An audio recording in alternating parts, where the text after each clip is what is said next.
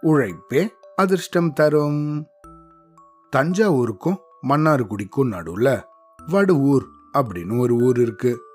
அந்த ஊர்ல பல வருஷத்துக்கு முன்னாடி மகாலிங்கம் அப்படின்னு ஒரு விவசாயி வாழ்ந்துட்டு வந்தாரு. அவர் ஒரு கடுமையான உழைப்பாளி. நாள் தவறாம தன்னோட வேலைகளை தொடர்ந்து செஞ்சுட்டு வருவாரு. அவருக்கு கந்தன் கடம்பன் கதிர்வேலன் அப்படின்னு மூணு பசங்க இருந்தாங்க. மூணு பேரும் சரியான சோம்பேறி. ஒரு வேலையும் செய்யாம எப்ப பார்த்தாலும் வீட்டிலே சும்மா இருப்பாங்க.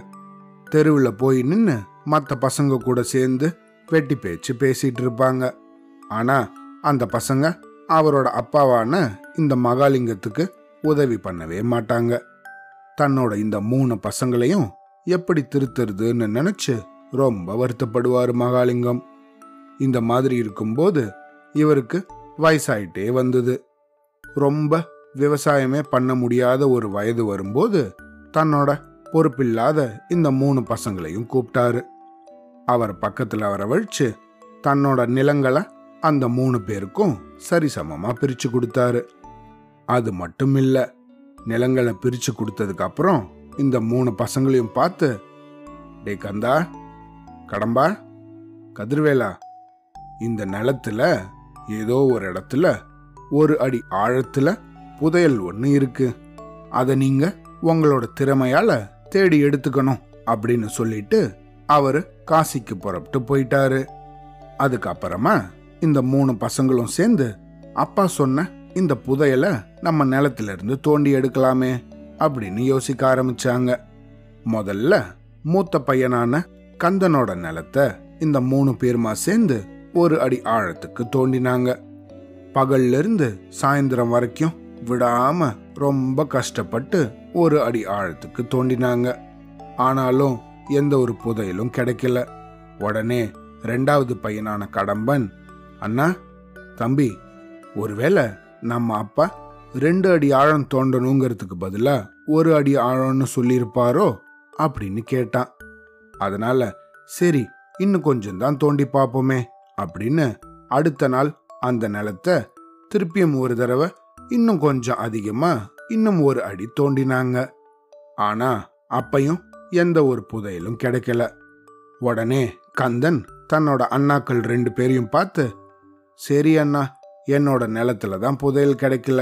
உங்களோட நிலத்தை தோண்டி பார்ப்போம் அப்படின்னு சொல்லி அதுக்கு அடுத்த நாள் எல்லாருமா சேர்ந்து கடம்பனோட நிலத்தை தோண்ட ஆரம்பிச்சாங்க. அவனோட நிலத்தையும் ரெண்டு அடி ஆழம் தோண்டினாங்க. ஆனா அப்பையும் அவங்களுக்கு ஏமாற்றம் தான் மிஞ்சிச்சு. இதுக்கு மறுநாள் இந்த மூணு பேரும் காலையில எழுந்ததுக்கு அப்புறமா சரி நம்ம ரெண்டு பேரோட நிலத்தை தோண்டி பார்த்துட்டோம். இவ்வளோ தூரம் வந்தாச்சு. இதுக்கப்புறமா எப்படி விட முடியும்? நம்ம கதிர்வேலனோட நிலத்தையும் தோண்டி பார்த்துடலாம். அப்படின்னு சொல்லி மூணாவது பையனோட நிலத்தையும் தோண்ட ஆரம்பிச்சாங்க. அதையும் ரெண்டு அடி ஆழம் தோண்டினாங்க. ஆனா அவங்களுக்கு மறுபடியும் ஏமாற்றமே. இந்த மாதிரி இந்த மூணு பேரும் தங்களோட நிலங்களை தோண்டி அங்க புதையல் கிடைக்கல அப்படின்னதும் அவங்களுக்கு தங்களோட அப்பா மேல கொஞ்சம் வருத்தம் வந்தது. இருந்தாலும் அவங்க சரி நம்ம இவ்வளவு தூரம் நம்மளோட நிலங்களை தோண்டினது வீணாக வேண்டாம். பேசாம நம்ம நிலங்கள்ல விதைகளை விதைக்கலாம். அப்படின்னு சொல்லி விதைகளை விதைச்சாங்க. என்ன ஒரு ஆச்சரியம்? அடுத்த நாளே நல்லா மழையும் வந்தது. அந்த மழை நின்னதுக்கு அடுத்த நாள் நிலங்களுக்கு நல்லா உரம் போட்டாங்க. இவங்களோட உழைப்பு வீண் போகுமா? அந்த வருஷம் முடிவில் அவங்களோட நிலத்துல விளைச்சல் அமோகமா இருந்தது. அறுவடை செஞ்சு வித்ததால அவங்களுக்கு நல்ல லாபம் கிடைச்சது. தங்களோட கடுமையான உழைப்பால அவங்க ஈட்டின இந்த லாபத்தை பார்த்து அடடா இப்படி உழைப்பால வரும் பயனை தான் நம்மளோட அப்பா புதையல்னு சொல்லியிருக்காரு போல இருக்கு அப்படின்னு இந்த மூணு பசங்களும் புரிஞ்சுட்டாங்க இந்த கதையிலிருந்து நம்ம என்ன தெரிஞ்சுக்கணும்? நம்மளுடைய விடாமுயற்சி எப்பையும் வீண் போகாது. சரியா? அவ்வளோதான்